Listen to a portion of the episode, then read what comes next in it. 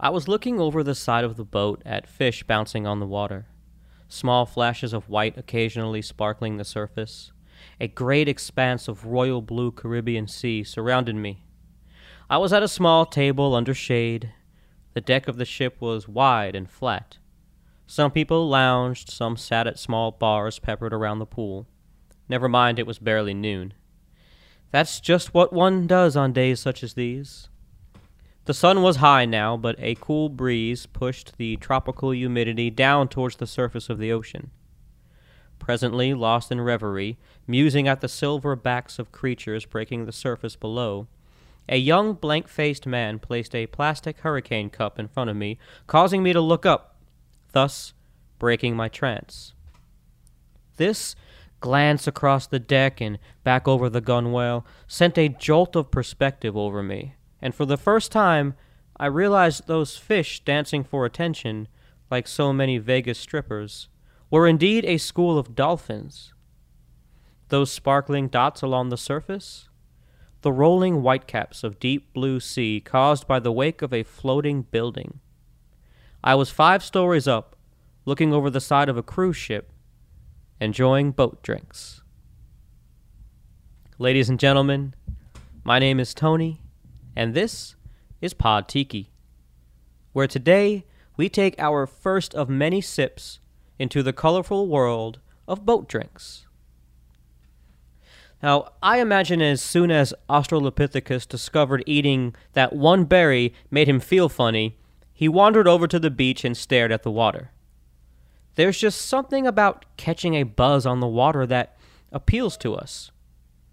But it wasn't always calypso bands on the Lido deck. I think about Sir Francis Drake coming up, uh, coming upon the healing qualities of mixing cane spirits with lime and mint while marooned in Havana. The scores of plunderous piratical partying under a Jolly Roger. So, how did we get from there to a 20 something with a bullhorn leading a conga line of alcohol bloated Midwesterners with sunglass tans around the pool while they ignore their kids? The story of boat drinks begins with the story of the cruise ship. In 1874, German Albert Ballin, B A L L I N, it might be Ballin, I'm just going to say Ballin because it's cool, took over his father's immigration agency, converting it into the very successful shipping company, the Hamburg America Line. Albert quickly rose in Germany's elite circles, I guess you could say Ballin was ballin'. Anyway, he had a progressive idea to fashion one of his cargo ships into a passenger vessel to offset the loss of shipping revenue in the winter months. Now, Ballin designed his venture for, um, well, he designed this venture for his uber wealthy friends who needed some convincing to board a repurposed shipping vessel for the sh- sake of pleasure. So he brought in a famed shipbuilder, Blohm and Voss, to construct the first ship specifically designed for leisure. So it came to pass that on June 29th, in the year of our Lord 1900, the Prinzessin Victoria Luise set sail from Hamburg for a journey lasting 35 days.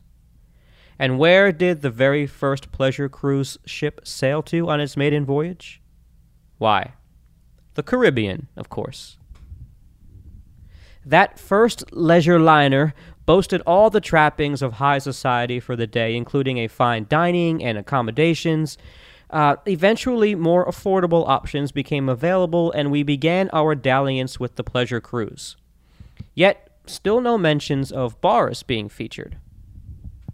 When I hear the phrase pleasure cruise, I immediately picture a Humphrey Bogart type character in a dinner jacket holding a martini, nonchalantly leaning against a rail overlooking the sea while a jazz trio plays on a wooden deck. There's a small bar with an awning under which sits a woman in a cocktail dress propped up on one elbow. Here's looking at you, kid. A far cry from the tourist laden decks of drunk moms in the Bahamas drinking Bahama Mamas. For this, we return to our old friend, Prohibition. During the temperance movement, millions of thirsty Americans engaged in movement to temperate zones to do their drinking. For those who couldn't afford to stay at the Hotel Nacional in Havana or Myrtle Bank Hotel in Jamaica, there was the option of taking a day cruise which would serve alcohol once reaching the international waters. These were known as booze cruises. Simply going in circles in international waters It reminds me of when my friends and I would utilize the gambling boats out of Cape Canaveral. One could pick out the buffet or sip something from the bar while watching the lights of port sink into the horizon. Then, at precisely three miles out, the ship would spring to life in a barrage of glimmering lights and whirring casino games. As the pleasure cruise industry grew exponentially, the idea of cruising became synonymous with tropical drinks. Think about the places in the Caribbean where the cruise ships went to. Furthermore, as time marched on and cocktails fell victim to pre made mixes and putting the word teeny behind anything with vodka in it, just so did the venerated planters' punches and daiquiris of the West Indies. Not to bash cruise ships too much, we have to acknowledge they weren't the first to bedevil our classic tropicals. Indeed, an early version of a pina colada was offered as a welcome drink to guests arriving at the Caribe Hilton. Let's not pretend boat drinks only apply to cruise ships either. Growing up in Florida, I spent plenty of time on lakes and rivers before venturing out to sea. If I'm being honest, though, we mostly drank beer on the water, with the occasional pre-batched margarita in uh, mixed up in an igloo cooler. A pre-tiki 20-something Tony may have drunk his body weight in Bud Light limes on more than one trip out to Disappearing Island. Uh, then one cold night, circa 1970, in Boston, Jimmy Buffett and his band were sitting at an open air bar watching hockey and trying to ward off the freeze with rum and tonic water Anybody who doesn't know, that's um, Jimmy Buffett's actually go-to drink is either rum and coconut water or rum and tonic water. Legend has it Jimmy got fed up with the weather and stole a cab back to his hotel. This incident was the inspiration for one of his most famous songs, a tale of suffering the winter chill while dreaming of the warmer climes that much more fit your particular brand of living. A song in which one orders rum drinks to wistfully whisk themselves into escapism. A song titled boat drinks. From then on, the term was indelibly engraved into the hearts and minds of tropical imbibers the world over. So, what exactly is a boat drink? This is the part where I veer away from objectivity and lean heavily on personal opinion. On a recent visit to a rum bar aptly called Boat Drinks in St. Augustine, Florida, I was pleasantly surprised when I attempted at uh, when my I attempted to compliment the bartender, saying, uh, oh, "With with your selection, I bet of rum, I bet you can make me an outstanding mai tai." To which he promptly informed me, "Quote: No, we are a tropical bar, not a tiki bar." Unquote. On the Pod Tiki website recipe index, I break these style drinks into three categories: um, tropical drinks, tiki drinks, and boat drinks. What's the difference? Well, Tropical drinks originated in the tropics, mainly in the Caribbean, where the rum of any individual island would be blended with the local fruit. Limes, orange, pineapple, mango, and banana being among the most prevalent. These concoctions were honed over time by the masters into classics like the mojito, daiquiri, and tea punch. It was during this time when a young Ernest Gantt, later Don the Beachcomber, was traversing the West Indies, picking up knowledge of all these rums and how they blend with various flavors. Using his rum rumgenuity, he exotified these libations, incorporating flavors from around the world and amalgamating tropic fruits and spices from both sides of the continent's South Seas. These were different than their Caribbean counterparts in that they were meant to induce a sense of faux exotic escapism combining drinks with Polynesian decor and hyperbolic versions of tropical adventure. Tiki is the blank canvas on which Don Beach, Trader Vic, and Steve Crane painted their masterpiece. My style in the Pod Tiki universe, which I've dubbed Tropiki, aims at smashing together the worlds of Caribbean tropical with Tiki Exotica, Tropiki. But the boat drink, much like the cheese, stands alone. A boat drink can be enjoyed on a boat or by the water or any place a person might be drinking while wishing they were on a boat or by the water. I think a boat drink must induce vacation vibes. A waft of sunscreen should be in the air. maybe some calypso on the speaker. Here's what I think a boat drink can consist of any spirit, there must be a tropical fruit involved, and should be indicative of vacation indulgence, not something you can simply order at a Bennigan's or even at your local craft bar. Something that makes you think that that something that reminds you that you're on vacation or you want to be on vacation. It's my belief that a boat drink should more often than not be frozen, but doesn't have to be.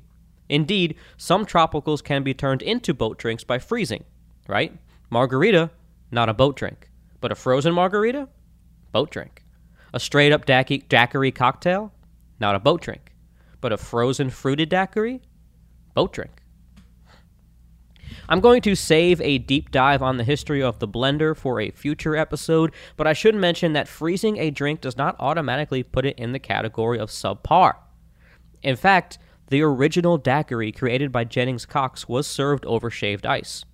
And Constantino Ribalaigua Vert, head bartender at La, La Floridita in Havana and the proverbial grandfather of the daiquiri, was among the first to utilize the newly invented ice blender to perfect his uh, La Floridita daiquiri number 3, made famous by being the favorite of Ernest Hemingway.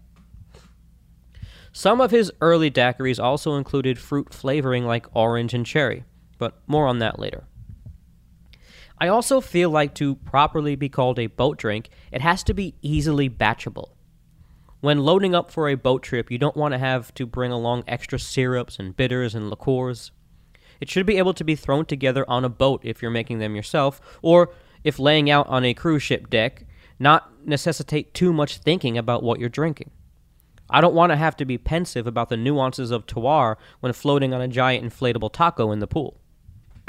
For this reason, I don't recommend using your top shelf booze either. You want something you don't mind dumping a whole bottle of into a pitcher. Essentially, a boat drink should be light easy drinking, and imbued with tropical vacation vibes.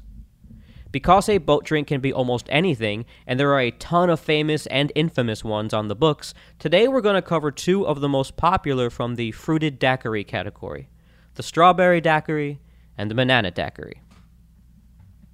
This could be as simple as adding a few pieces of fruit to your blender, or as complex as you wish to create with flavored syrups or blends of fruits and rums. The former method was given to me by an acquaintance from Cuba who taught me about dropping a few slices of mango into my blender when making classic daiquiris. It makes a wonderfully smooth and delicious libation. Before we get into the drinks, though, let's go over the art of frozen drinks. The following tips come from a liquor.com article by Emily Saladino. First, don't try to overproof your drink. Too much alcohol won't freeze and alter the texture of your drink. We've all added too much ice to our blenders at some point and ended up having to wait for a sip every five minutes as it melts. Not ideal to say the least. I recommend using crushed ice as well rather than large cubes. Rule number two temperature affects flavor. Ice will numb your taste buds, so when making a frozen drink, remember to add more fruit or sugar than you might think for a straight up cocktail. I learned this lesson during my first attempts at frozen margaritas. They ended up tasting like uh, tequila ice. Also, sugar syrup and fruit will add texture to an otherwise slushy drink. Next, minimize dilution by keeping your ingredients cold prior to using. Basically, shove those fruits in the fridge a few hours before you plan on making the drinks. Consider blend time. Are you looking for a truly frozen drink or more of a frapped smoothie style? I prefer frapped, like Constante made his Floridita daiquiris. Uh, lastly, keep in mind your pairings. We'll get into this more later when we discuss when we uh, dissect recipes, but think about which rums go with each fruit. Are you looking for a light, summery session drink or something that might appeal to the more sophisticated palate? Now that we have our history and our rules out of the way, you guessed it, let's make a drink. First, we're going to cover the banana daiquiri, which finds its roots with William Dampier. Way back, William Dampier sailed with many famous pirates circa the turn of the 18th century, but what he's most famous for is being an early naturalist. Along his vast travels, he took copious notes on the strange and exotic peoples he encountered. One such missive was a recipe by the Mosquito people, natives of modern day Honduras and Nicaragua, called misla. Or misla, misla, who knows. I'm not a mosquito person. That influenced a drink served at Sprat Hall Plantation in St. Croix during the 1960s. Jim and Joyce Hurd could cook. Uh, they would cook dinner for hotel guests each evening with fruits and vegetables grown in their own backyard, and along with dinner was a drink they called the Crucian Banana Squash. Made by soaking ripe bananas in gold rum for four hours, then blending with lime juice and ice, this makes a very smooth, rich drink with heavy banana flavor. From there, we jump a decade to 1971, Fort Lauderdale, Florida, the most famous, or the famous, Mai Kai restaurant, where Mariano Lucidine created the banana daiquiri. Well, he put his version on the menu. Not to take anything away from one of the most prolific tiki masters, but as stated earlier, adding fruit to a daiquiri was pretty much standard practice once the blender became ubiquitous. Mr. Lucidine deserves all the credit we can muster after a few drinks, though, because after spending 16 years behind the bar at Don the Beachcombers, he went on to helm the Mai Kai from its inception in 1956 all the way till he retired in 1980. And I'm sure we'll be seeing his influence when the Mai Kai reopens later this year. As for his banana daiquiri, what a smooth, perfectly textured, and wonderfully balanced drink. Mariano calls for gold Puerto Rican rum. I also experimented with Cruzan Gold and Barbados rums. Keeping with the rule of pairing the rum to the fruit, I imagine the butterscotch slash vanilla notes of Barbados would go nicely with banana. I was wrong. In my opinion, the best rum for this is good old fashioned Bacardi. I use the white, but I wouldn't go any higher than the four year if you're insisting on using a gold. I feel like the light column still rum adds a summery crispness with less of an alcohol bite.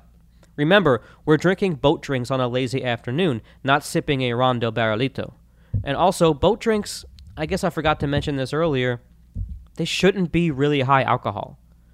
You you want to be able to mitigate or or uh, control your own buzz. If you want to just have one and feel good, or if you want to have a couple and get and get drunk, that should be up to you. They're not meant to get hammered. So, with that very minor adjustment, the Pod Tiki Banana Daiquiri recipe is one and a half ounces of Bacardi Superior Silver, half ounce of lime juice, half ounce simple syrup, half a ripe banana sliced thin, and four ounces of crushed ice. Add all ingredients to a mixer and blend on high for a full 30 seconds. We really want to frap that good and make sure there are no chunks of either banana or ice. Just to be sure, we're going to strain that once into a coupe such a great drink. And I could honestly have one every day. Banana is such a complex flavor that it adds so much with little effort. Now, I realize some of you had heard this tale that it's bad luck to bring bananas on a boat. To that, I say, how do you think they got here? Anyway, though the banana daiquiri is my current favorite of the boat drink genre, I would be remiss to do our first boat drink episode and not cover the king of all boat drinks. The frozen strawberry daiquiri is to boat drinks what the Mai Tai is to tiki. In prepping for this episode, I wanted to make sure I did my due diligence. I didn't want to use the boat drink moniker as an excuse to push out an easy episode where I tell you to mix some frozen Minute Maid concentrate with a bottle of light rum and call it a day. Being tiki fans, we already know the benefit of using fresh ingredients, how they transform a frat party into a cocktail soiree but I also wanted to test if I could dignify the rum choices by varying the styles. I chose a light, a gold, and because my favorite rum for the classic daiquiri is Plantation 3 Star, I tried that as well. Surprisingly, the 3 Star didn't hold up. Even the slightest hint of Jamaican funk clashed with strawberries. It made the drink too funky to be a poolside sipper. Look, I like a hazy IPA, but when I'm out on a hot sun all day, I'm reaching for a Corona. Just the way it is. Cruzan Gold was almost my favorite. A bit more subdued and less crisp than the light rum option, but smoother, richer, and well balanced. But when it's all said and drunk, once again, Bacardi Silver made the best frozen strawberry daiquiri. Not only is it light and drinkable, but it allows the fruit to be to be the highlight. Where the Cruzan demurred the strawberries, Bacardi seemed to bring out the fruitiness and really place the freshness of the strawberries in center stage. I've always said on this show that I am not a booze snob, and everything has its place. Well, Boat Drinks is the place for Bacardi. I cannot restate enough that simply because a spirit or a beer or a wine is mass produced does not mean it's of lesser quality. Despite your prejudices, Budweiser is a premium American lager, and Bacardi pretty much invented the clear Spanish style of rum. I actually got to stand beside the original Bacardi building in Havana and look up at the bat statue still gracing the skyline, as it still does each label of Bacardi. As it would not be an episode of Pod Tiki without a tiny little soapbox, let me reiterate. I have been drinking rum for quite some time all the way from the bottom shelf up to the shelves that I need a stepladder to reach. I'm not saying drink rot gut. I'm just saying if you use a bottle, if you use a $30 bottle of Probitas for a batch of frozen fruit daiquiris, you're a fool. But it must be nice to have the luxury of being so wasteful. Conclusion boat drinks are not meant to be dignified. And Bacardi still reigns as the boat drink king of rum. Anywhere Anyway, anywhere, anyway, anywhere, no matter where you are, no matter any way you are. Anyway, there are a few honorable mentions before we get to the recipe. Now, listener David David G, I'm not going to say his full name without his permission, suggested to me the Essential Book of Boat Drinks by Olaf Nordstrom. I especially like the Jimmy Buffett correlation.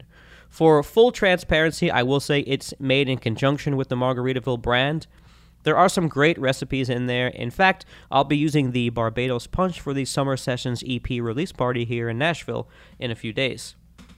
But the recipe for his fruited daiquiri breaks one of my cardinal boat drink rules.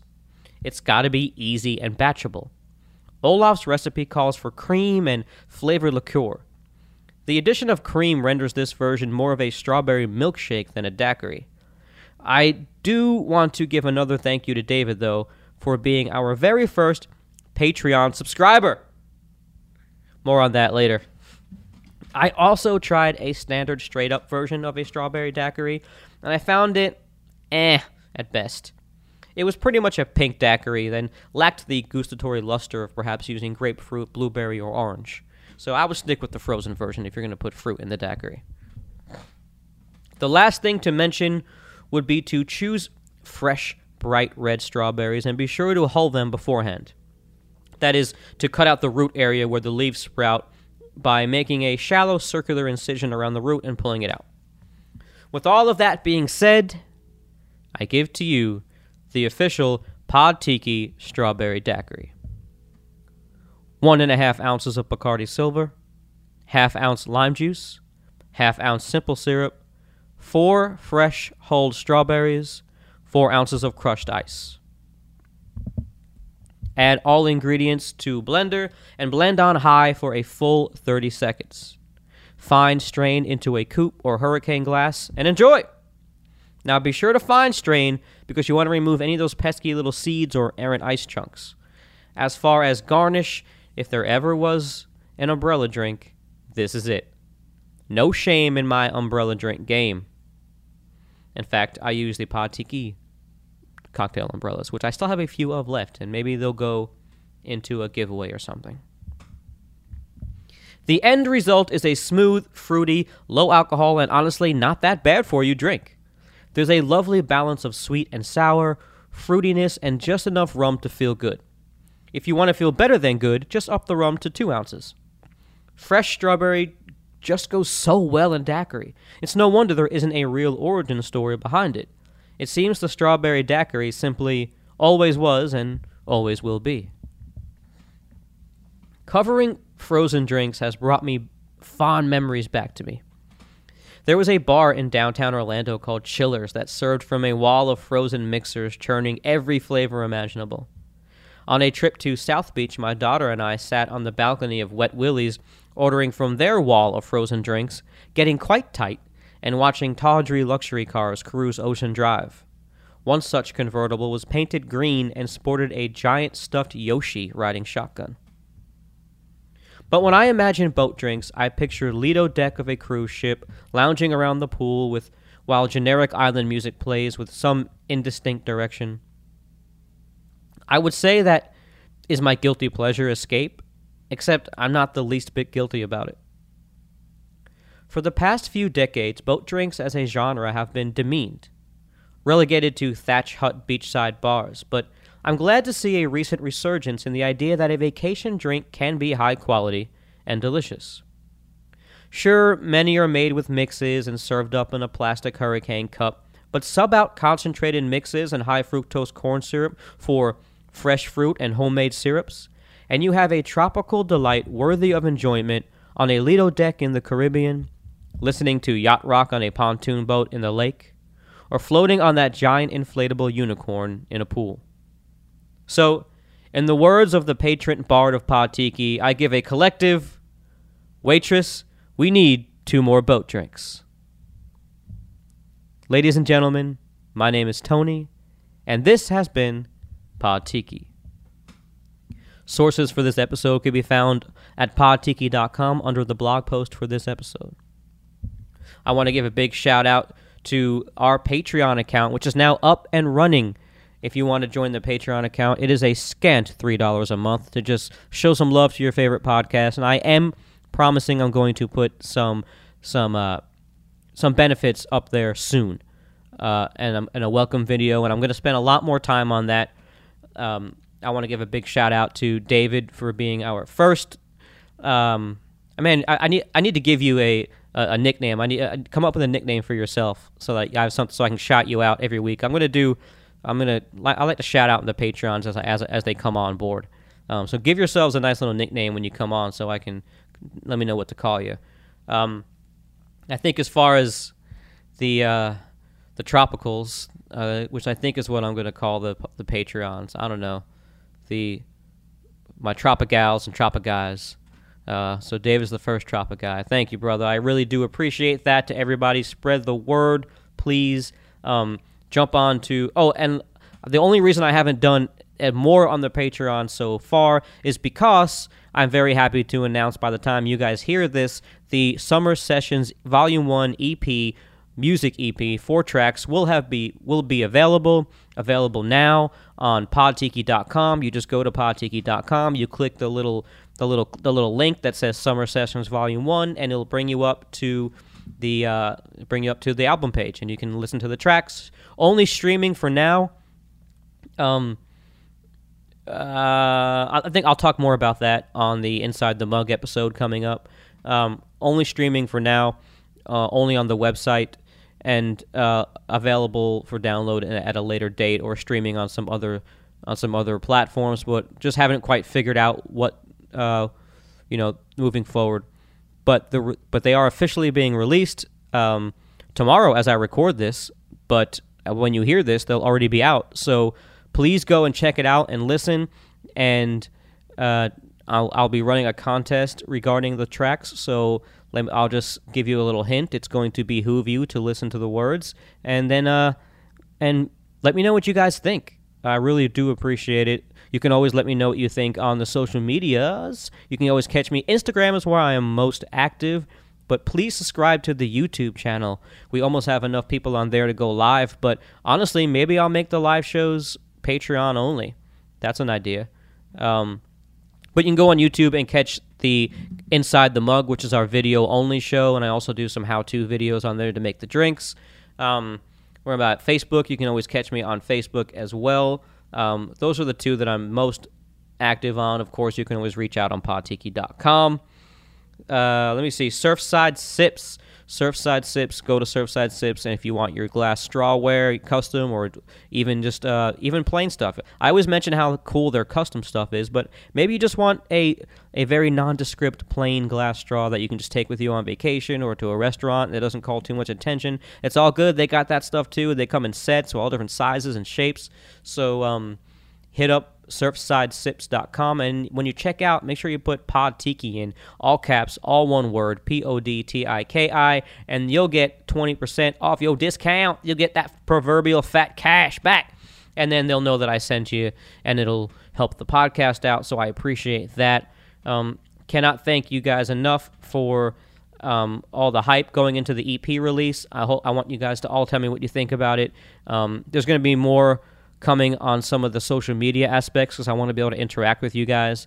So definitely very excited for you guys to go check it out. Like I said, it's available now when you're hearing this. And most, most, most, most importantly, I want to thank you so much for listening. And I cannot wait to keep doing this. We are in the this is the four year anniversary month of Pod Tiki. Um, never even planned for the EP to drop on the anniversary, but it just so happens that it did. The Great Magnet is pulling. Serendipity has shined upon us once again. The Tiki gods are are happy. So we have pleased them this year. Hopefully, we will continue to please them next year as we sacrifice our sobriety to the Tiki gods. And um, no, but but in all seriousness, I want to thank you guys so much, and we're gonna keep on doing it. So um, so thanks for your support and spread the word. That's the only way to really help right now is to spread the word and go and drop a couple of bucks a month at the Patreon. And uh, it goes a long way, guys. I really appreciate it. And I appreciate all the comments and everything. And I'm rambling on now because I'm excited, but I want to let you guys go. So keep your tiki out there, and I'll see you next time.